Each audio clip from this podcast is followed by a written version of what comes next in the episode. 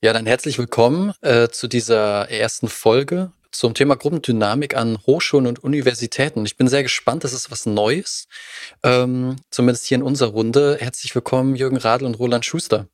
Hallo. Hallo, Herr Friedel. Ja, ich steige mal direkt ein ins Thema. Ähm, ja, worum geht's denn da? Was besprechen wir heute? Was, was ist so der Kern ähm, von, von Gruppendynamik und Hochschulen? Für mich geht's um ein ganz tolles Konzept, nämlich Gruppendynamik und die Frage, wie kann man das an Hochschulen verankern, so dass die Leute eine Chance haben, früher schon eine Erfahrung zu machen, die ich selber erst mit Mitte, Ende 30 gemacht habe, in der Hoffnung, dass man dann, sag mal, wenn man die Anfang Mitte 20 macht, nochmal mehr Zeit hat. Also es ist vielleicht so ein Performance-Gedanke, der dahinter steckt, aber dass wir den Studierenden die Möglichkeit geben, sowas wie eine Trainingsgruppe, ohne dass wir eine Trainingsgruppe veranstalten, kommen wir gleich vielleicht nochmal zu, einfach mal zu erleben, damit die dann früher erfolgreicher in die Organisationen einsteigen können und es nicht bezahlen müssen über Drittanbieter. Gibt es ja ganz, ganz viele Drittanbieter, die das machen, die das dann im Prinzip im, im Sinne von Fortbildungen anbieten. Das ist die Grundidee dahinter. Mhm. Also man könnte sagen, und wir werden sicherlich noch dran vorbeikommen, äh, bei mir klang es ein bisschen an wie Gruppendynamik Light vielleicht. Ähm, müssen wir noch mal, müssen wir später nochmal vielleicht auch so ins, ins Konzept reinschauen, mhm. Herr Schuster. Wenn ich Sie fragen würde oder ein Student Sie fragen, Studentin Sie fragen würde, was, wo, worum geht's denn da so in einer, in einer Nutshell? Was, was würden Sie antworten? Ja, für mich ein wesentlicher Punkt bei der Geschichte ist eigentlich die Illusion des rationalen Denkens aufzuheben. Das heißt also, diese, zumindest aus meiner Perspektive, im Vordergrund stehende Dissoziation bei der Lehre, dass man also einen Gegenstand betrachtet, dass man sich dissoziiert damit auseinandersetzt, ist die eine Seite. Und was aus meiner Sicht wir hier tun mit der Gruppendynamik, ist dann auch assoziiert, also äh, sozusagen, was habe ich mit dem Gegenstand zu tun? Was bedeutet meine Leidenschaft für ein gewisses Studienfach? Was bedeuten Sympathien oder Antipathien für gewisse Menschen, die mich hier lehren? Und umgekehrt, was bedeutet für Lehrende Sympathie und Antipathie gewissen Studierenden gegenüber? Äh, und so weiter. Also das bringen wir rein. Äh, wir überschreiten hier sozusagen äh, die Grenze zwischen rationalem und emotionalen und zwar insofern, indem wir sagen, es ist nicht trennbar, der menschliche Organismus hat das integriert. Und wenn man das nicht mit beachtet bei Kommunikationsprozessen, dann kann es sozusagen zu, naja, zu etwas kommen, wo eine, eine Illusion der Rationalität so stark gefestigt wird, dass Menschen dann im Berufsleben gar nicht mehr Zugriff haben auf äh, ihre emotionale Welt, die aber einen großen Bestandteil, wie wir mittlerweile auch aus der aus der Naturwissenschaft her wissen, äh, dass das ja ein massiver Bestandteil menschlichen Denkens und Handelns ist, dass man das ja gar nicht trennen kann. Mhm. Das heißt, ich meine, äh, wenn ich es versuche nochmal ähm, ähm, für, für mich nochmal zusammenzufassen, äh, sie hat noch so psychologische Begriffe wie Dissoziation verwendet, also die, und das da klang dann bei mir an, ich erinnere mich an meine eigenen Studienzeiten zurück, die, die Trennung von dem, äh, wie ich darüber denke und was das in mir auslöst. Also sozusagen Stoffpauken, äh, schlimmsten Falle für Multiple Choice, ähm, Rationalisierung von Inhalten und ich als Person gehe irgendwie ein Stück weit dabei verloren. Das ist zumindest bei mir angekommen. Und wenn ich es richtig verstanden habe, haben Sie ja damit auch, oder mit, mit dem, wo wir dann noch gleich zu genauer kommen, ähm, also mit dem Gruppendynamik in Hochschulen bringen, ähm, irgendwie auch einen einen doch sehr weitreichenden, weitreichenden Auftrag, den sie sich da, sich da selber schaffen, nämlich irgendwie, wenn ich es richtig verstanden habe, etwas zurückzubringen oder etwas zu schaffen im universitären Raum, den es bisher noch nicht gibt. Habe ich das richtig verstanden? Ja, also was es nicht gibt, beziehungsweise wir brechen mit, mit tradierten Sachen. Also normalerweise ist ja so, ich als Prof stehe vorne und verkünde die Weisheit der Welt, wenn ich es jetzt mal ganz drastisch äh, ausdrücken will und falsch ausdrücken will auch. Und die Studierenden sind passiv und nehmen die Sachen auf. Natürlich gibt es Diskussionen und so weiter und so fort. Was wir aber nie oder ganz selten tun, ist, dass wir darüber sprechen, was passiert gerade mit uns in der Organisation Studierende, Lehrende, Hochschule. Also im Prinzip, da ist mit Sicherheit Ich weiß nicht, das wird in einem technischen Fach jetzt wahrscheinlich etwas begrenzter funktionieren oder anders funktionieren, aber wenn wir über Veränderungen und Führung sprechen, dann reden wir zum Beispiel über Dinge wie Autoritätshörigkeit. Wir reden über Dinge wie selbstgesteuerte Teams und Studierende sind aus meiner Sicht in vielen Fällen genau das Gegenteil von selbstgesteuerten Teams. Also die erwarten, dass man ihnen sagt, was da zu tun ist. Und die sind auch so sozialisiert worden in dem System Hochschule. Das versuche ich aufzubrechen. Also versuche den Leuten zu sagen, jetzt denkt mal nach, werdet selbstgesteuert ein Stück weit und hinterfragt euch mal. Und das kriegen wir hin, indem wir den Prozess im Hier und Jetzt betrachten. Also Beispiel, ich gehe in eine Vorlesung rein und erkläre den Studierenden, was wichtig ist. Genauso kann ich die aber auch fragen und sagen, naja, was glaubt ihr denn, was wichtig ist aus eurer Sicht? Und dann sind die erstmal überfordert, was verschiedenste Gründe hat. Aber das versuchen wir aufzubrechen, versuchen die im Prinzip in so eine stärkere Freiheit reinzubringen. Mit dem Paradox, Herr Schuster, habe ich Sie immer wieder im Ohr, wenn ich sage, denken Sie mal selber nach, ne? seien Sie selbstständig und die Leute sind selbstständig, sind sie es ja wieder nicht, weil ich denen das gesagt habe. Und diese Paradoxien anzusprechen, die meine Rolle als Autoritätsperson in der Vorlesung anzusprechen und zu thematisieren und vielleicht mal in Frage zu stellen. Das ist das, was massiv verwirrt. Das ist aber, glaube ich, das, was extrem spannend ist, wenn wir über Gruppendynamik in Hochschulen sprechen, dass wir nicht eine Theorie uns angucken, die ja, je nachdem, wo man sich hinguckt, in welche Schule sehr, sehr fundiert ist, sondern dass wir die Studierenden selber erleben lassen, was macht das mit mir, wenn ein Professor sich der Rolle des Dozierenden verwehrt. Und was macht das mit der Gruppe? Was macht das mit mir? Was macht das mit der Beziehung zwischen mir, anderen Studierenden, zwischen mir, dem Lehrenden und vielleicht zwischen dem Lehrenden der Organisation und mir? Also wir sind auf ganz, ganz vielen Ebenen in einer sehr starken Metaebene unterwegs. Und ich glaube, das ist etwas, was Studierende verlernt haben, was ich auch lange Zeit verlernt habe und wo Emotionen aufkommen, die ja oft, finde ich, gerade in diesem kognitiven Bereich in Hochschulen Universitäten keinen Platz finden. Zumindest, wenn man jetzt nicht gerade im sozialen Bereich unterwegs ist. Ne? Wir machen BWL, da geht es um Zahlen, Daten, Fakten und um das gute Geschäft, aber ganz wenig darum, wie geht das mit mir, wenn jemand anders eine Idee hat, was er machen will und die gefällt mir nicht. Ne? Mhm. Das heißt, ja, auch ein Stück weit, was bei mir anklingt. Ich habe hab im Schrankenbuch äh, zur Gruppendynamik mit dem Titel Demokratie machen ja. Also es klingt, es klingt emanzipatorisch. Ja. Und das ist gefährlich. Zum einen gefährlich für mich als Lehrender, ne? weil ich habe dann keine Kontrolle mehr über den Prozess. Also die Studierenden machen ja auf einmal, was sie wollen. Das ist natürlich ein maximales Risiko, wenn ich es mal ganz negativ sehe, ne? weil ich habe den Prozess nicht mehr unter Kontrolle, ich muss reagieren. Und für die Studierenden ist es natürlich problematisch, weil auf einmal können die sich nicht mehr zurücklehnen. Eine Kollegin von mir sagte mal so schön, die sitzen da und erwarten, dass ich tanze.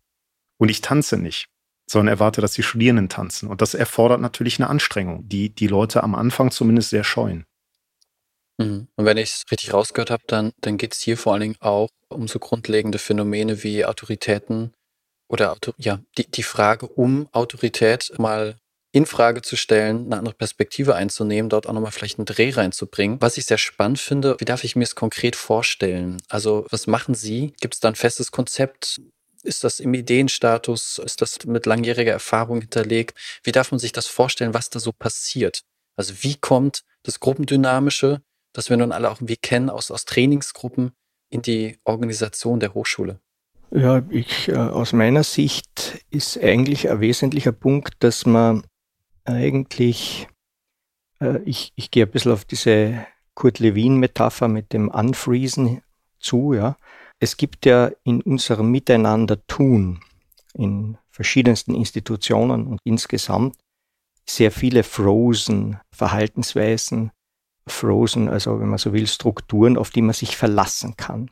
So, das hat jetzt zwei Seiten. Man kann sich auf diese Strukturen verlassen, weil ich sozusagen dann in meinen Erwartungen, wenn ich also jetzt einen Menschen irgendwo auf der Straße sehe, bei dem Führerscheinlernen gibt es ja diesen, diesen Begriff des Vertrauensgrundsatzes. Also man geht einmal davon aus, dass dieser Mensch so handelt, wie also das allgemein vorgesehen ist. Also sie in unseren Regionen, dass man also auf der rechten Seite der Straße fährt oder eben andere Vereinbarungen. Das hat also einerseits etwas Haltgebendes und Sicherheitgebendes. Andererseits hindert es aber daran, auch wirklich tiefgreifend über uns selbst nachzudenken. Und das bedeutet jetzt, dass eigentlich das Haltgebende und das Sicherheitgebende an Universitäten, an Hochschulen zwar gut ist, weil eben Halt und Sicherheit da ist, aber wenn das nicht mit betrachtet wird als entschiedene Voraussetzung, die grundsätzlich auch anders entschieden werden könnte, dann schleicht sich so etwas ein wie Erstarrung. Und das sozusagen Schlimme dabei ist aber, wenn man so etwas einmal öffnet, wenn man so eine Box öffnet und klar wird, wie viel vorentschiedene Voraussetzungen wir haben, die auch anders entschieden werden könnten. Könnten Sie dir mal ein paar nennen? Was, was das so wäre. Also ich denke irgendwie an den Fakt, äh, da gibt es ein Vorlesungsverzeichnis, da genau, wird einem genau. Dozent vorgesetzt. Genau. Und, und zum Beispiel, also nehmen wir das, da wird ein Dozent vorgesetzt. Jetzt gehe ich mal davon aus, dass dieser Mensch qualitätsgeprüft ist. Das heißt, ohne dem Nachweis gewisser Zeugnisse, ohne dass der ein gewisses Aufnahmeverfahren durchlaufen hat, wäre er nicht in dieser Dozentenposition. Das ist jetzt einmal eine Grundannahme. Und jetzt plötzlich in der Dozentenposition kann man dann thematisieren, okay, warum stehe ich jetzt eigentlich da als Dozent? Ja, was ist so mein, mein Lebenslauf? Warum bin ich hierher gekommen? Oder wie ist mein, mein heutiger emotionaler Zustand? Freue ich mich, dass ich da bin oder ärgere ich mich, dass ich gerade äh, irgendwas versäumen muss, weil ich halt jetzt eine, eine Stunde habe? Und das heißt also, man kann dann tiefer reingehen und einmal diese Rahmenbedingungen sich näher anschauen und gleichzeitig auch natürlich die Problematik sich näher anschauen, dass man jetzt als Dozent eine sozusagen einen Qualitätsnachweis an sich hat, weil man den haben muss, damit man überhaupt Dozent sein kann. Und man, kann, man spricht zum Beispiel als Dozent dann irgendwann einmal über die eigene Hilflosigkeit. Und das kann schockierend sein für äh, Studierende, nicht? Weil halt vielleicht so die Idee da ist, der Herr Radl hat es ja früher auch angesprochen, nicht? Das Wissen ist dort, wo der Professor steht oder der Dozent steht. Und wir freuen uns, wenn der uns das gibt, damit wir also Probleme bewältigen können. Und plötzlich sagt diese Wissensquelle oder diese sozusagen fantasierte Wissensquelle. Ich weiß eigentlich selber nicht, wie es weitergehen soll. Ich bin selber überfordert, aber reden wir mal drüber. Wie geht's uns damit und wo stehen wir? Und das, man sieht sofort diese, diese, dieses Spannungsfeld, das plötzlich aufbricht, weil der erste Punkt ist dann schon einmal, worüber reden wir jetzt?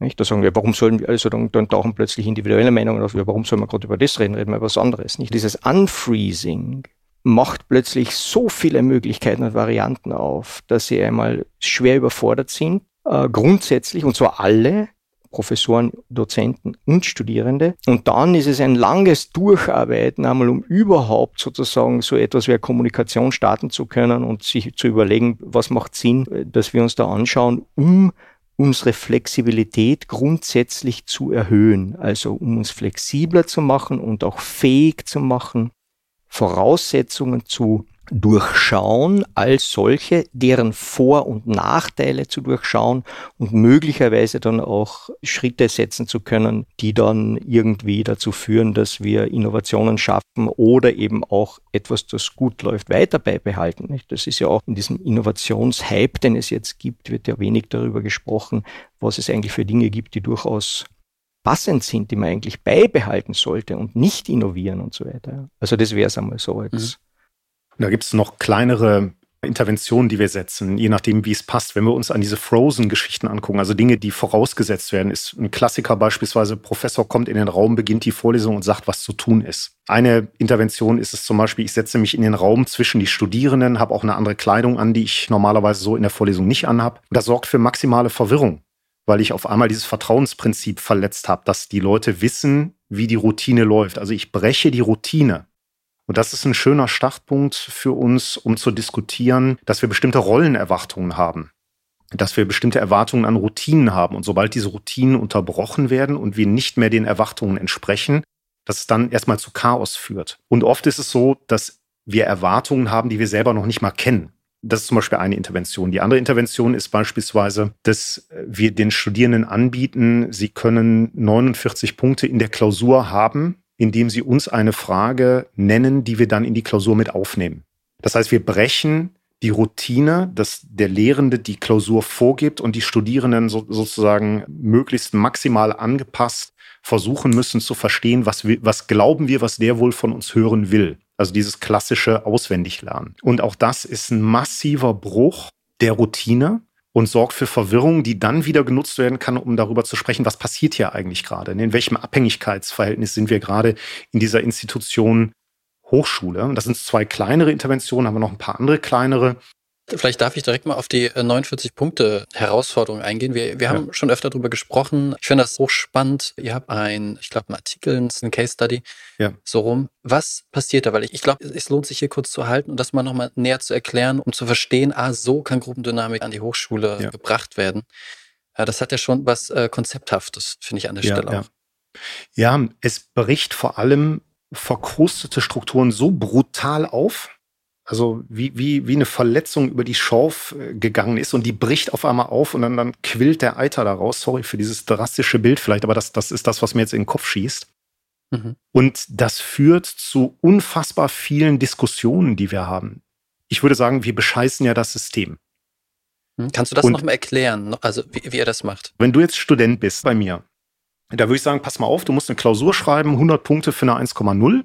und ich schenke dir 49 Punkte indem du mir eine Frage sagst, die ich dann in die Klausur mit aufnehme. Also du kennst quasi die Frage, die dann kommt. Ja. Und dann sagen die Studierenden, naja, ist ja okay, oh, dann überlegen wir uns eine schwierige Frage. Und dann sage ich, aber was bringt das, wenn ihr euch eine schwierige Frage überlegt? Ihr kennt die Antwort ja sowieso. Also es ist eine Fake-Frage dann. Dann sage ich denen, ihr könnt es euch auch einfach machen. Ihr fragt einfach, hat der Radl in irgendeiner Vorlesung meine Krawatte angehabt? Ja oder nein? Und die Antwort ist ja. Und dafür kriegen die 49 Punkte. Müssen Sie sich auf eine Frage dann einigen? Ja, die müssen sich auf eine einigen. Das ist aber im Prinzip kein großes Thema. Okay, das heißt, die komplette Gruppe wird dann zur Veranstaltung XY, wird dann sagen, ja, wir haben uns geeinigt. Genau. Oder wie kann man sich genau. das vorstellen? Mhm. Genau, das ist aber eigentlich nie eine Diskussion. Mhm. Eine spannende Diskussion ist für mich die Frage, dürfen wir das überhaupt tun? Und dann fangen wir an, über die Mission der Hochschule zu sprechen. Die Mission der Hochschule ist es, gut ausgebildete Leute zu produzieren, wenn man es mal so sehen will, weil Vertrauensprinzip, die Organisationen verlassen sich darauf, dass wir die Leute gut ausbilden, damit die dann in der Organisation gute Leistung bringen, was auch immer das heißt. Die Frage ist, wenn wir die Noten quasi verschenken, die Punkte verschenken, widersprechen wir dann nicht eigentlich der Mission der Organisation, der wir selber angehören? Und darf man das tun? Ja, das ist eine spannende Parallel zur aktuellen Diskussion um Purpose-Driven Organizations die ja. ihr da sehr, sehr praktisch scheinbar disku ja. diskutiert. Ja. Und dann diskutieren wir relativ schnell, ist das legal oder legitim? Die Frage wird einmal kurz aufgeworfen und dann wird die ignoriert, weil die Autorität hat ja gesagt, das können wir machen. Und dann sage ich immer, na ja, bei VW haben die auch gesagt, programmiert das mal. Oder bei Wirecard haben die auch gesagt, mach das mal so.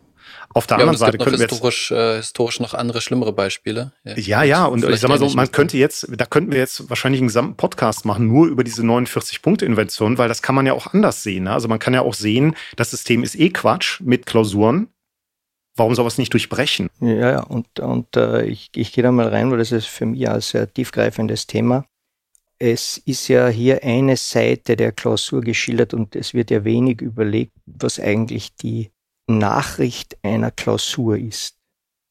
Und Herr Radl hat jetzt das so selber dargelegt, naja, wozu eine schwierige Frage überlegen, es ist ja immer fake. Aber hier denke ich sehr an das Beispiel von Heinz von Förster, der einmal schildert, dass er sein Kind in der Schule gefragt wurde von einer Lehrerin, was ist 3 mal 6? Und das Kind, also Multiplikationsaufgabe, und das Kind hat zur Antwort gegeben mit einem Ist-Gleichzeichen, 3 mal 6 ist gleich 6 mal 3 worauf die Lehrperson ärgerlich war. Wenn man es aber tiefergreifend mathematisch betrachtet, ist das nicht trivial. Denn das 3 mal 6 6 mal 3 ist, also dass man das vertauschen kann, das geht zum Beispiel bei der Operation der Multiplikation. Bei anderen Operationen geht das nicht. Und das heißt, dass die Antwort eine valide Antwort war im Sinne einer nicht trivialen Antwort und dass dann eine Antwort, deren Inhalt gewusst wird und wo die Herausforderung nur ist, dass das, was gewusst werden soll, automatisiert wiedergegeben werden soll. Und das ist damals schon die Argumentation von Heinz von Förster, und das ist eine Argumentation der Unterwerfung. Das heißt, es wird ein Individuum dazu gezwungen, einen normativen Inhalt so wiederzugeben, wie das andere Individuum, das in der Machtposition ist, das zu verlangen, es haben will.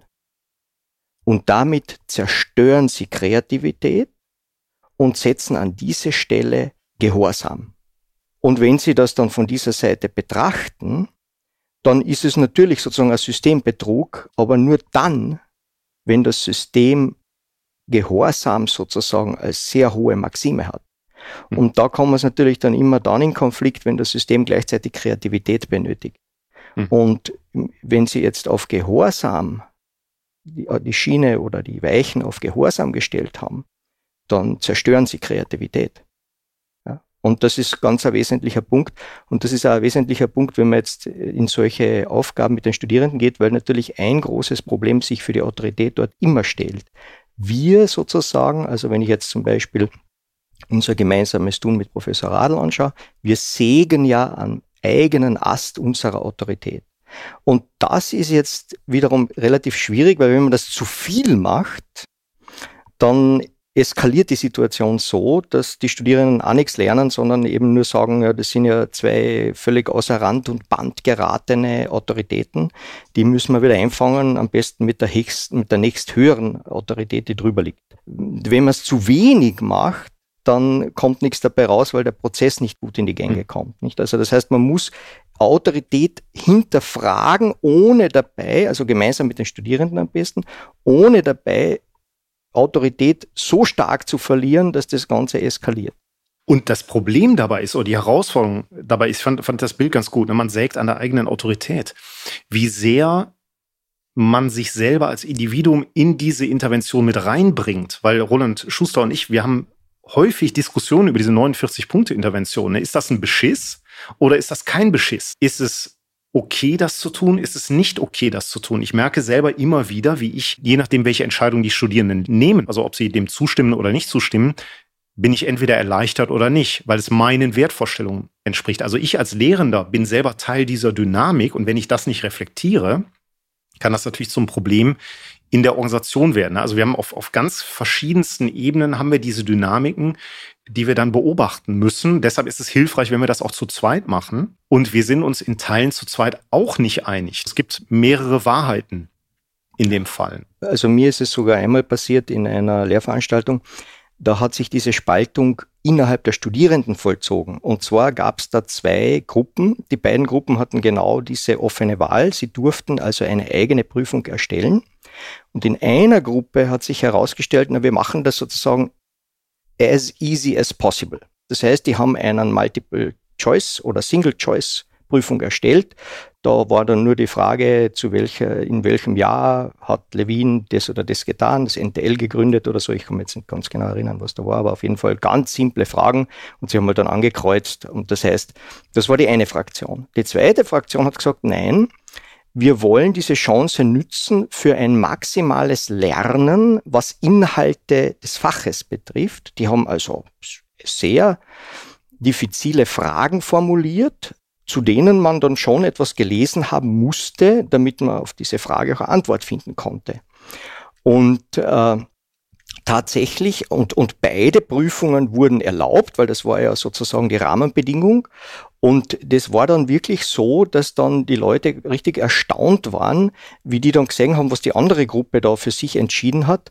Und gleichzeitig war aber äh, sozusagen niemand böse aufeinander, weil die es ja selber entschieden haben. Das heißt, die mhm. Gruppe, die sich entschieden hat für sehr komplexe Antworten, und da, die musste natürlich auch das, das Thema durchlesen, äh, entsprechend vorbereiten, damit überhaupt diese Fragen formuliert werden konnten. Mhm. Äh, die, die haben zwar mehr Arbeit damit gehabt, die haben aber für sich dann am Ende auch das befriedigende Gefühl gehabt, dass sie das jetzt irgendwie für sich erarbeitet haben. Die andere Gruppe war auch erfolgreich, indem sie eben einen maximal trivialen Test erstellt hat, damit Zeit gespart hat oder Zeit für andere Dinge hatte und wenig Zeit darauf verwendet hat, sich in dem Fach zu vertiefen. Mhm. Und, und beide mhm. sind ja gültige Wege, war ja auch so vereinbart.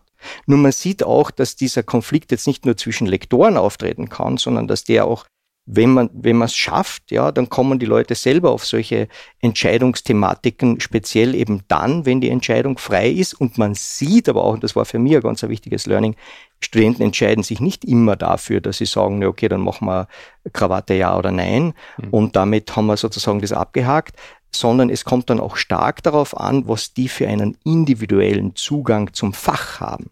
Und mhm. das kann es natürlich jetzt, äh, wenn sie es freigeben, nicht mehr steuern. Nicht? Weil dann haben sie halt die Fraktion der Studenten, die sagen, das Fach ist mir eigentlich egal und ich bin froh, dass ich das schnell abhaken kann. Und dann haben sie eine andere Fraktion von Studenten, die sagen, ich bin aber hoch interessiert an dem Fach und die tun sozusagen Zeit rein investieren. Nicht? Und plötzlich sehen sie, so trivial können sie das gar nicht beantworten, dass die das System betrügen, sondern ja. äh, die, die haben einen eigenen privaten Zugang dazu. Ja? Und das Interessante dabei ist für mich, finde ich, ich habe unmittelbar Sympathien für die Gruppe, die sich reingehangen hat, die es schwieriger gemacht hat. Und das ist ein, eine schöne Sache bei dieser Übung. Sie hilft einem unmittelbar eigene Wertvorstellungen zu verstehen und zu reflektieren. Und das heißt ja nicht, dass die richtig ist, die ich habe. Das heißt einfach nur, das sagt mir viel über mich aus in Bezug zu der anderen Gruppe, aber ist weder besser noch schlechter. Ne? Hm. Ja, das ist spannend, weil ich äh, vieles raushöre, was in einem klassischen gruppendynamischen Training ja auch Thema ist oder, oder der Fall ist. Also die Führungsabstinenz, zumindest so die äh, am Anfang, mhm. initiale Verunsicherung, Niedrigstrukturierung. Zeit ist äh, klar, die Lehrperson ist klar, vielleicht sind auch noch die einzelnen Sessions klar, aber der Inhalt wird dann auf einmal aufgebrochen. Das Thema Selbstverantwortung, nicht wie, wie sagt Herr Schuster, die Gruppe war sozusagen konfrontiert mit der Frage, kann ich zu meiner eigenen Entscheidung stehen, die ich in einer Gruppe treffen musste? Also ist die Gruppe eigentlich arbeitsfähig? Also ich schien arbeitsfähig gewesen zu sein. Die Auseinandersetzung mit dem Trainer, also mit Macht, Autorität und mit dem System drumherum. Das ist ja eingebunden in den Hochschulkontext, also auch da nochmal zu reflektieren. Sie, Sie selber sind gefordert, also so wie ein gruppendynamischer Leiter auch auf verschiedensten Ebenen. Warum nicht gleich ein gruppendynamisches Training in die Hochschule Hochschule reinbringen. Äh, ist das Stranger Group Prinzip das einzige, was das verhindern würde? Oder haben Sie auch da schon drüber nachgedacht oder gibt es da Erfahrung zu? Eine Idee wäre ja zu sagen, wir bieten eine klassische T-Gruppe an. Also, dass wir uns über eine Woche treffen und, und das machen. Das ist zum einen logistisch problematisch, weil wir teilweise ja 20 plus Leute haben, also 40 Leute, je nachdem, in welcher Vorlesung man ist. Man kann diese kleinen Interventionen mit 40, 50, 100 Leuten machen. Das ist überhaupt kein Problem. Aber wir hätten einfach ein logistisches Problem das wir zumindest in Berlin so in der Form nicht gelöst bekommen. Ich weiß, in Klagenfurt, der Ewald Kreins, der kriegt das hervorragend gelöst, indem er einfach sehr, sehr viele Trainerinnen und Trainer hat. Das kriegen wir nicht hin. Das ist für mich der eine Grund. Der zweite Grund ist der, dass eine T-Gruppe für mich sehr roh ist. Ich sag mal, Emotionsamplitude schlägt sehr hoch aus und sehr spitz aus. Und wenn die Leute nie gewohnt sind, sich in diesen Konzepten zu bewegen, dann kann das zu problematischen Situationen führen. Ist natürlich interessant, alleine, dass ich das denke, zeigt natürlich, dass ich da so ein bisschen dieses vielleicht väterliche habe. Nein, um Gottes Willen, man kann den Kindern das nicht zumuten. Ne? Wäre interessant, das, das weiter zu verfolgen. Aber für mich ist das, was wir tun, eine tolle Vorbereitung, um dann in die T-Gruppen reinzugehen oder in Organisationslaboratorium reinzugehen oder in HI-Lab reinzugehen. Weil wir im Prinzip diese kleinen Interventionen haben, wovon wir einige nutzen können. Dann haben wir ein Konzept, wo wir 14 Wochen lang jeweils jede Woche 90 Minuten über Themen reden wie Johari-Fenster, individuelle Werte, Feedback, Rolle in der Gruppe, Grenzziehung und all solche Sachen, um dann an vier Tagen nochmal intensiv zu gucken, wie verhalte ich mich in einer Gruppe. Das ist sozusagen der zweite Teil der, der Vorlesung oder der dritte. Die ersten Teil sind diese kleinen Interventionen. Der zweite Teil sind die 14 Wochen. Der dritte Teil sind diese vier Tage. Und dann würden wir die Leute oft auch über Kooperationen, die wir haben, in eine Trainingsgruppe schicken, was dann aber außercurricular wäre, weil wir so viel Zeit einfach nicht im Curriculum haben. Also ist für mich die ideale Balance zwischen kontrollierter Aufregung und zeitökonomischem Management. Das sind so für mich die, die Gründe, die dafür sprechen, keine T-Gruppe zu machen. Und bei uns, also jetzt, wenn ich die österreichische Situation, meine Situation betrachte, wir haben also sehr viel mit berufsbegleitend Studierenden zu tun. Das heißt also, die Menschen sind in einem Job. Und für die ist es dann einfach auch wirklich schwierig, äh, sich eine volle Woche freizuschaufeln. Und deswegen war auch ein Grund, äh, das irgendwie dann, also so jetzt so ein, eine Idee der, T-Gruppendidaktik umzulegen äh, in ein, in ein Curriculum, das halt die Leute, also die belegen das ja bewusst, die, die sagen, okay, ich bin Beruf, ich habe den und den Beruf, habe zu dieser und jener Abendzeit Zeit, das zu tun. Und dann gesagt, okay, da müssen wir den Leuten, zumindest aus meiner Sicht war das so, entgegenkommen und sagen, gut, eine Variante ist die Trainingsgruppe, die hat da ihren Platz, wird, glaube ich persönlich, den Platz nie so verlieren. Aber um überhaupt einmal das an die Studierenden heranzubringen mit möglichst niedrigschwelliger Beteiligungsmöglichkeit, speziell für Leute, die berufsbegleitend äh, viele verschiedene Dinge ausbalancieren müssen, war das eben ein, äh, auch ein Punkt dahinter, das so zu irgendwie aufzuteilen und was eben nicht trivial ist, zu überlegen, wie jetzt gute Settings eben entsprechend funktionieren. Da sind wir hm. teilweise selber noch im Experimentieren, weil das ja nicht so leicht vorwegzunehmen ist. Hm. Ja, und ich kann mir vorstellen, dass es herausfordernd ist, das in den Hochschulkontext überhaupt hineinzubringen, also institutionell anzubinden. Ja. Äh, Sie nicken schon, äh, dann, dann, dann gehe ich direkt weiter. Ja, äh, das ist für mich ein, ein Kernthema, dass man es institutionell verankert. Was in unserem Fall jetzt in Berlin zum Beispiel so aussieht, dass wir tatsächlich im Curriculum Kurse haben, die da heißen Gruppendynamik oder Interpersonal Dynamics haben, da haben wir uns in den USA angelehnt, die internationalen Kurse. Und dass wir Kooperationen tatsächlich haben, die wir mit anderen äh, Hochschulen dann zum Beispiel eingehen. Also wir haben zum Beispiel die Möglichkeit, unsere Studierende zum Organisationslaboratorium auch zu schicken, zur Trainingsgruppe zu schicken und diese dann auch anzuerkennen. Ich glaube, das ist der Hauptpunkt. Also, dass es Anerkennung findet im Rahmen von ECTS-Punkten. Das ist ein tolles Konzept, aber zum einen ist es natürlich für mich wichtig, ich muss mein Deputat äh, sozusagen erfüllen, also ich muss bestimmte Kurse machen und wenn die nicht im Curriculum stehen, ist es faktisch ein Hobby was ich wahrscheinlich auch gerne machen würde, aber es ist natürlich viel besser, wenn das tatsächlich Teil der Arbeit ist.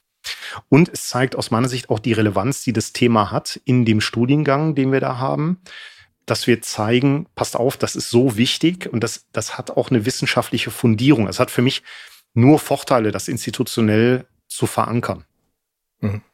Und, und da möchte ich auch noch dazu fügen, es hat aus unserer Sicht eine wissenschaftliche Fundierung, aber ich erlebe immer wieder sehr intensive Streitgespräche mit Kollegen, die das überhaupt nicht so sehen. Ja. Also das ja. heißt, es ist keineswegs jetzt so, dass man das als entschieden betrachten kann, sondern das ja. ist auch ein typischer Dauerkonflikt oder ein Dauerwiderspruch, der auch in der Kolleginnenschaft und Kollegenschaft entsprechend ausverhandelt werden muss. Ja, ist das jetzt wissenschaftlich, ist es nicht? Kann man die Menschen so einbeziehen? Kann man die Praxis so einbeziehen? Ist das nicht der Überschreiten bereits der Grenze und so?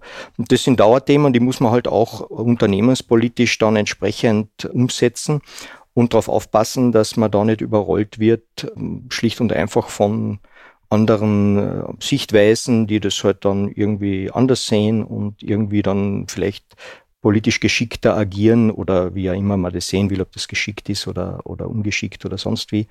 Aber auf jeden Fall ist es, erfordert es auch auf dieser Ebene, also auch auf institutioneller Ebene, eine gewisse Arbeit, um das Ganze tatsächlich dann auch zu verankern und auch Überzeugungsarbeit und eben auch Gespräche mit Kollegen, um aufzuzeigen, okay, das ist, das, äh, so machen wir das und, und das ist aus unserer Sicht deshalb wissenschaftlich, weil wir das und das und das eben seriös und qualitätsgeprüft auch so umsetzen können. Und mhm. das ist eine eigene, eine eigene Anstrengung noch einmal. Ja. Und das ist, ich finde, das ist ein, wie eine Art Qualitätssiegel. Also sowohl man selber als auch Kolleginnen und Kollegen als auch die Organisation sagen, ja, es ist so wichtig, dass wir das in einem Curriculum aufnehmen und dafür auch andere Dinge nicht aufnehmen.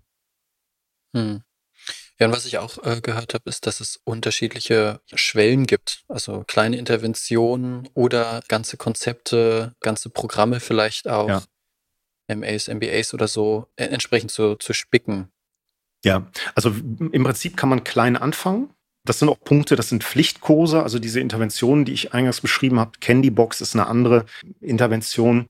Die setzen wir in Vorlesungen und sagen dann den Leuten, das erwartet euch dann im nächsten Schritt. Also, dass wir im Prinzip so eine Art, äh, ich sag mal, Trainingsplan haben, wo wir den Leuten ganz klar aufzeigen können, wenn ihr in Organisationen irgendwann in einer Funktion seid, wo ihr die Organisationsgestaltung treiben wollt, wo ihr Veränderungsprozesse treiben wollt, wo ihr mit agilen Teams arbeiten wollt, dann guckt euch diesen Trainingsverlaufsplan an, macht das durch und aus meiner Sicht sind die Leute danach exzellent vorbereitet, um genau das in Organisationen dann zu tun. Ne?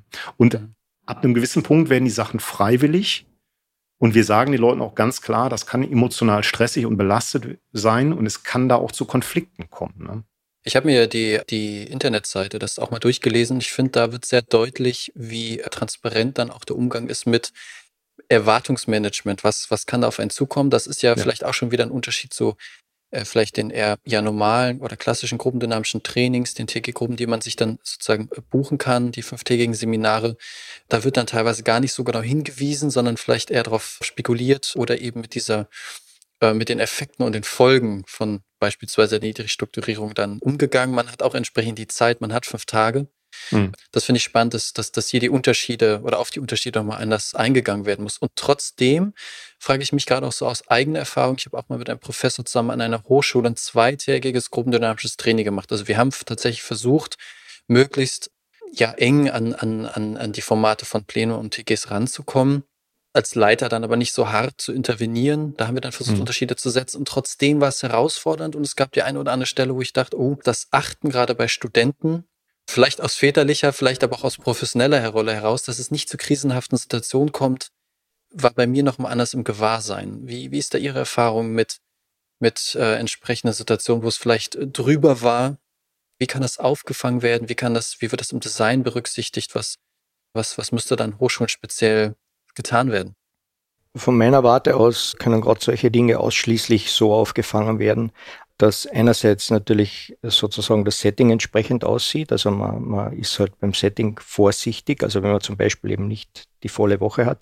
Und das andere ist einfach eine entsprechende Ausbildung der Personen, die mit der Moderation betraut sind. Und anders ist es nicht mehr zu handhaben, weil sie sozusagen, wenn sie in diesen emotionalen Bereichen tätig sind, dann müssen sie erstens einmal selber sehr stabil sein und auch selber sehr gut beurteilen können, inwieweit jetzt äh, Stabilität ihnen gegenüber gegeben ist. Und das nächste, was noch dazu kommt, was ein ganz wichtiger Aspekt des Settings ist, meines Erachtens ein unbedingt notwendiger Aspekt, ist das Lehren in Teams. Also wir hm. sind zu zweit und das ist notwendig, weil allein kann man dann immer blinde Flecken haben. Die, natürlich hat man die auch zu zweit, ist schon klar, aber zumindest äh, etwas weniger, als man sie alleine hat und kann dann beratend miteinander Schritte ergreifen. Also das heißt, erster Punkt ist das Setting, das geht aber nur bis zu einem gewissen, bis zu einem gewissen, hm, sage ich mal, Ausmaß. Und der zweite Punkt ist, dass man einfach von der Ausbildung her entsprechend so aufgestellt sein muss, dass man einen, einen großen Raum hat, Emotionen aufzunehmen. Und der dritte Punkt ist, dass man im Team arbeitet und sich gegenseitig also intervidiert, also Intervision betreibt sowieso und dann auch bei schnellen und wichtigen Entscheidungen miteinander dann. Also das machen wir immer wieder, teilweise im Open Stuff, also so, dass die Studenten uns zuhören können, wenn wir uns beraten, aber teilweise auch im Closed Stuff, also so, dass wir uns zur Beratung zurückziehen, um dann eben Entscheidungen zu treffen, wie wir mit diesem oder jenem aufgetretenen Phänomen umgehen. Das heißt, ich nehme an, gerade beim, beim dritten Punkt äh, zur Nachfrage, die Empfehlung oder ja auch die Voraussetzung gewissermaßen für einen gelingenden Ablauf zu zweit zu sein, mindestens zieht sich dann auf die speziellen Programme, die Sie haben und nicht auf jedwede Intervention. Korrekt. Nein, also ja. ich sag mal, den Punkt würde ich jetzt absolut unterstreichen. Man muss zu zweit sein, gerade bei diesen vier Tagen. Das ist essentiell wichtig, weil da so eine Intensität aufgebaut wird, die, die alleine ganz schwer zu halten ist bei diesen kleinen Interventionen, wie zum Beispiel die 49-Punkte-Übung oder dieses Spiel mit der eigenen Rolle, das kann man gut alleine machen, wobei ich das immer extrem hilfreich finde, dann nochmal rückzukoppeln und zu sagen, Mensch, das und das ist passiert, das war neu, dass wir da mal drüber reden. Also gerade wenn man damit anfängt, das war für mich sehr hilfreich, dass wir dann gemeinsam diskutieren, was ist da gerade passiert, was können die nächsten mhm. Schritte sein. Wir haben immer wieder, gerade bei diesen Formaten, wo die, wo die Intensität steigt, und das steigt sie einfach gegen Ende sozusagen mit diesen, mit diesen vier Tagen, dreieinhalb, vier Tagen, haben wir immer wieder auch Studierende, die dann mal weinen, wo die Tränen kommen. Und da ist es natürlich wichtig, dass man dann selber nicht, nicht wegkippt, sondern dass man das halten kann, ne? dass man dem, dem ganzen Raum gibt. Wir haben immer wieder Situationen gehabt, wo wir gesagt haben, okay, der eine kümmert sich um die eine Gruppe, der andere kümmert sich um die andere Gruppe, so dass man sich aufteilen kann. Also ich kann das nur unterstreichen. Zu zweit essentiell wichtig und das ist nichts, mit dem man rumspielen sollte, das ist etwas, was wir sehr klar kommunizieren. Also wir sagen sehr klar, wenn die Studierenden gerade in einer Situation sind, wo sie psychisch belastet sind, äh, wo sie Schwierigkeiten haben, wo sie in Therapie sind, sollen die bitte zum späteren Zeitpunkt den Kurs, also diese vier Tage, dann besuchen, weil das macht schlichtweg keinen Sinn. Ich habe ab und an auch schon mal rückgekoppelt mit dem psychologischen Dienst, den wir haben an der Hochschule und habe bestimmte Dinge abgeklärt. Also da muss man, glaube ich, sehr, sehr vorsichtig und sehr bewusst mit umgehen ohne aber jetzt alles zu vermeiden. Also Stress und Emotionen sind natürlich auch notwendig und deshalb ist das Design so angelegt, dass wir die Leute in die Emotionen gehen lassen und dann aber auch wieder auffangen. rational darüber diskutieren, in die Emotionen gehen, das wieder auffangen und rational darüber diskutieren. Das funktioniert besser aus meiner Sicht als in der klassischen T-Gruppe zum Beispiel. Ja. ja.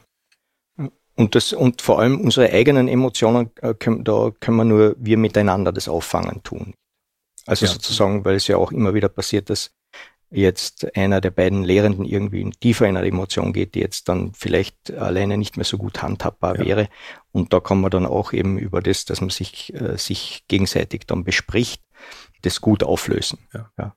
Und ja. das ist ganz aus meiner Sicht ein ganz ein wichtiges Setting und natürlich auch, dass ja unsere gesamte wissenschaftliche Tätigkeit unter anderem aus Fallreflexionen besteht. Das heißt, dass wir ja auch, wenn wir dann äh, über unsere Lehrerfahrung oder über unsere Interventionserfahrung sprechen, uns mit der Community austauschen, das über wissenschaftliche Papers tun und auch über den Besuch wissenschaftlicher Konferenzen und auch über den Besuch von Trainingsgruppen, die zusammengestellt sind aus professionellen Trainingsgruppen, Persönlichkeiten, die also schon alle erfahren sind. Ja, also das heißt, es ist, wenn man so will, mit diesem schönen Spruch alles in allem. Also wer Besendorf hat das so schön erwähnt, nicht? Also das heißt, das, was wir in die Studierendenschaft, in die Studierendengemeinde einbringen, das gilt auch für uns, ja, indem wir das für uns selber tun und darauf achten, dass wir mit unseren Emotionen gut haushalten und das auch gut reflektieren. Hm. Das scheint mir was zu sein, wo Lernen auf mehreren Ebenen stattfindet, wo Kontakt, das ist vielleicht auch ein, ein, ein unwissenschaftliches, ein, ein eher kritisches, gefährliches Wort, wo Kontakt find, äh, stattfinden kann, intra- und, und interpersonell. Und Sie hatten am Anfang auch erwähnt, verschiedene Effekte, die das hat auf die Studierenden. Und jetzt, nach, nachdem Sie das ein oder andere ausgeführt haben, fände ich es nochmal spannend raufzuschauen, ja, was, was ist denn die Relevanz des Angebots für die Studierenden dann auch in der Organisation als hm. zukünftige Mitglieder von Organisationen? Wir machen das hauptsächlich für Führungskräfte mit BE-Programmen oder dann für Leute, die in Personalbereiche gehen wollen, also die irgendwas mit Organisation zu tun haben. Die haben einen ganz anderen Blick auf die Dinge. Also wir lassen nach jedem Kurs Reflexionspaper schreiben, wo wir die Leute bitten, eine Situation nochmal aus ihrer Sicht zu schildern und aufzuarbeiten, wirklich tief zu reflektieren. Ich bin immer wieder beeindruckt, wie das funktioniert und bin mir sicher, dass die Leute dann in die Organisation gehen mit einem sehr anderen Blick. Das heißt nicht, dass sie dann bestimmte Dinge lösen können, sondern sie erkennen einfach bestimmte Dinge, können die besprechbar machen und das ist Risiko und, und Chance zugleich. Hab so ein paar Studierende im Kopf, und das sind nicht einzelne, sondern mehrere, die das immer wieder gesagt haben, die sagten, in dem Studium verändere ich mich als Mensch. Und äh, das fand ich extrem beeindruckend. Also die Leute werden viel reflektierter hinterfragen, viel mehr Dinge und sind einfach ja bewusster. Also die sind viel bewusster. Und das finde ich das Faszinierende eigentlich. Und die Effekte sind bei jedem individuell sehr anders natürlich. Also jeder arbeitet bestimmte Situationen dann für sich nochmal auf. Also das sind sehr einzelteilige, interessante Dinge. Aber ich glaube, wenn man es zusammenfassen würde, würde ich sagen, dieses kritische Denken, diese kritische Reflexionsfähigkeit, das auf ganz verschiedenen Ebenen, also mit mir selber, mit mir in Relation zu, zu ein, zwei anderen und mit mir in Relation zu einer Gruppe. Das ist das, was wir damit aus meiner Sicht erreichen. Hm. Herr Schuster, ist Ihr Blick, ich, ich bin gerade auch so gedanklich nochmal beim Thema der, der Autorität und äh, Demokratie machen, hatte ich, glaube ich, eingeworfen. Sie hatten das anfangs ausgeführt. Mir scheint hier mehr zu geschehen, als, als reinen Stoff zu lernen oder innerhalb eines bestimmten Fachs auch äh, sich zu entwickeln. Ja, also ich würde auch sagen, also ich stimme mal dem vollständig zu, was der Professor Radelbert gesagt hat und zusätzlich auch diese Fähigkeit, einerseits sich durchaus Autorität auch zu unterwerfen in einem positiven Sinne, damit man gemeinsam eben Ziele erreicht, aber auch die Fähigkeit zu erhalten, Autorität zu hinterfragen und das in einem gut ausgewogenen Sinne, ja, in einem reifen, ausgewogenen Sinne. Und das ist, denke ich, auch etwas, das wir anstreben und durchaus auch erreichen. Und das ist auch, glaube ich, was sehr wichtig ist für zukünftige Generationen. Denn es hat ja also eine hierarchische Organisation an sich, hat ja nicht nur schlechte Seiten, sondern auch sehr viel positive Seiten. Und die Frage ist nur, wie kann man das jetzt gut erweitern, indem man sozusagen noch zusätzlich eine große Flexibilität hat, äh, mit so einer Hierarchie umzugehen, mit Autorität umzugehen und auch seine eigene Autorität aufzubauen und einzubringen. Das finde ich auch interessant in, im Hinblick auf, ja, was bleibt denn Ich finde, Gruppendynamik ist generell per se schon mal schwer erklärbar. Ich habe daran gedacht, bei, als es, als es um die Institutionalisierung geht. Also erklären Sie doch mal, was da passiert und was der Vorteil ist. Das, mhm. Da, da gibt es mitunter sehr schwammige Worte. Da muss man sehr, sehr, sehr businessbezogen mitunter dann, dann sozusagen argumentieren. Und ja, was ich auch spannend finde, ist die Frage, wie geht's denn dann weiter? Das klingt nach einem ziemlich vollen Paket, was die Studierenden dann mitbekommen. Reflexion auf den verschiedensten Ebenen. Äh, mehr ist ja dann eigentlich gar nicht zu verlangen, gerade wenn dann so auch solche Lerneffekte eintreten und wenn Aussagen, die ich auch, die auch ich kenne und sogar auch aus eurem Programm von ehemaligen Teilnehmerinnen, die sagen, ja, ich habe mich wirklich als Mensch, wie, wie, wie Herr Radl Sie sagten, ich habe mich wirklich als Mensch verändert. Das hat echt was gemacht. Das hat wirklich ein, also systemisch würde ich sagen, das hat wirklich einen Unterschied gebracht. Das, das, mhm. das fasziniert, fasziniert mich sehr. Und zugleich könnte dann die Frage sein, wie, wie geht's weiter? weiter? Nehmen die diese Intervention oder die Trainings mit? Bringen Sie das gerade als Manager, als HRler dann in die Unternehmen ein? Wie ist da Ihre Erwartungshaltung? Ja, das finde ich ganz spannend, als du das jetzt so gesagt hattest. Ne? Also meine, meine Erwartungshaltung war natürlich bis gerade so, ja, die Leute sollen das weitertragen ne, und sollen dann, dann in der Organisation was machen. Aber ganz ehrlich, was will man mehr erreichen, als zu sagen, die Leute haben sich so verändert in dem Programm? Also das ist das Maximum, glaube ich, was, was ich mir wünschen kann. Und gleichzeitig bilden wir die Leute ja immer aus, um in Schlüsselpositionen zu kommen, um an Schaltstellen zu kommen in der Organisation. Und wenn wir da Leute haben, die gut sind, also die genau das ausbalancieren können, ne? also sich Autoritäten unterwerfen können, aber auch Autoritäten hinterfragen können, Demokratie sinnvoll leben können, mit, mit allen Gefahren, die das mit sich bringt, mit allen Vorteilen, die das hat, das schön auszubalancieren, dann glaube ich, haben wir unglaublich viel erreicht und da glaube ich, kann man auch nicht viel mehr erreichen als, als genau dieses Ziel. Ne? Hm. Man könnte ja das Ziel haben, dass die grobendynamischen Trainings so auch, wie Sie sie anwenden, im Unternehmen weitergeführt werden. Jetzt habe ich natürlich als Gruppendynamiker meine Perspektive drauf, aber die Frage finde ich trotzdem relevant. Ist das eine Vorbereitung, das eins zu eins später auch im Unternehmen umzusetzen? Tja, eins zu eins mit Sicherheit nicht. Da an der Frage tüfteln wir auch noch. Also wie kann man das tun? Also mit Sicherheit haben wir Ideen, wie man, was man machen kann. Wir würden es wenn wir es in Organisationen machen, sehr anders nochmal tun, weil man da natürlich nochmal sensibler sein muss, was bestimmte Tabus angeht, was bestimmte soziale Erwartungen angeht, die dann auftauchen können. Und das ist dann, sag mal, schwierig, schwieriger teilweise wieder einzufangen als in den Studierendengruppen. Was wir haben, ist immer auch Gäste aus Organisationen, aus Unternehmen, die dann bei uns dabei sind. Aber eigentlich müsste man sagen, muss man die Führungskräfte in den Organisationen extern schicken, in Trainings wie Trainingsgruppe, Organisationslaboratorium, Lester-Konferenz und all solche Sachen. Mhm. Wir sind ja dabei, jetzt auch in der Community daran zu arbeiten. Also das heißt, es ist ja auch unser, eigen, unser eigenes wissenschaftliches Programm, so etwas zu ergründen, auszuloten, verschiedene äh, Settings auszuprobieren, drüber zu schreiben, sich auszutauschen mit der Community. Das heißt also, da können wir jetzt äh, nur so ein bisschen richtungsweisend was dazu sagen, weil wir selber da eigentlich erst so richtig im, im Tun sind und, mhm. und einmal selber halt an diesem großen Konstrukt weiterarbeiten und unsere Erfahrungen sammeln. Mhm. Das passt ganz gut. Das leitet über zu, zu so einer Art Abschlussfrage, die ich hatte, nämlich wie sieht denn die Situation aus an den Hochschulen und Universitäten mit der Gruppendynamik? Äh, finde ich das äh, an jeder Universität? Gibt es nur ausgewählte äh, Bereiche? Ist es eher eigentlich ein, ein Randphänomen? Und wie findet auch der, der Austausch, Sie sprachen es gerade an, innerhalb der Community statt? Also für mich ist es im Moment noch so ein bisschen zufallsgetrieben. Also ich entdecke immer wieder ganz begeistert, wie viel da gemacht wird teilweise. Aber das sind Dinge, die, die jetzt nicht sehr organisiert sichtbar sind aus meiner Sicht. Also es gibt eher so, so kleine versteckte Punkte. Wie zum, wo es aus meiner Sicht hervorragend läuft, ist in Klagenfurt an der Alpen Adria Universität mit dem Ewald Kreins und, und anderen Beteiligten da, die das wirklich einmal im Jahr dann sehr groß auch anbieten. Aus meiner Sicht auch sehr, sehr bekannt. Dann in den USA gibt's jemanden, der das an einem College macht. In Deutschland kenne ich den einen oder anderen, die, die es machen ich glaube, das ist eine Sache, das wäre zumindest mein Wunsch, dass, dass man sich da in der Community, die ich teilweise so noch gar nicht kenne, weil ich aber auch in den letzten Jahren viel eher im Ausland unterwegs war und nicht in Deutschland, dass man sich da vernetzt, voneinander lernt und vielleicht nochmal guckt, was funktioniert bei dem einen, was funktioniert bei dem anderen, weil ich glaube, es gibt ganz, ganz viel Innovation in dem Bereich und ganz, ganz viel Kompetenz auch, die davon profitieren könnte, wenn wir uns da nochmal stärker vernetzen. Das wäre vielleicht auch was für die nächsten Geschichten hier in dem Podcast, dass wir mal gucken, was machen denn die anderen Kolleginnen und Kollegen im Hochschulkontext und was haben die für Ideen mit dem, was sie da tun. Dann äh, haben Sie sich ja selber gerade auch einen, einen Auftrag gegeben, äh, da nochmal weiter zu forschen.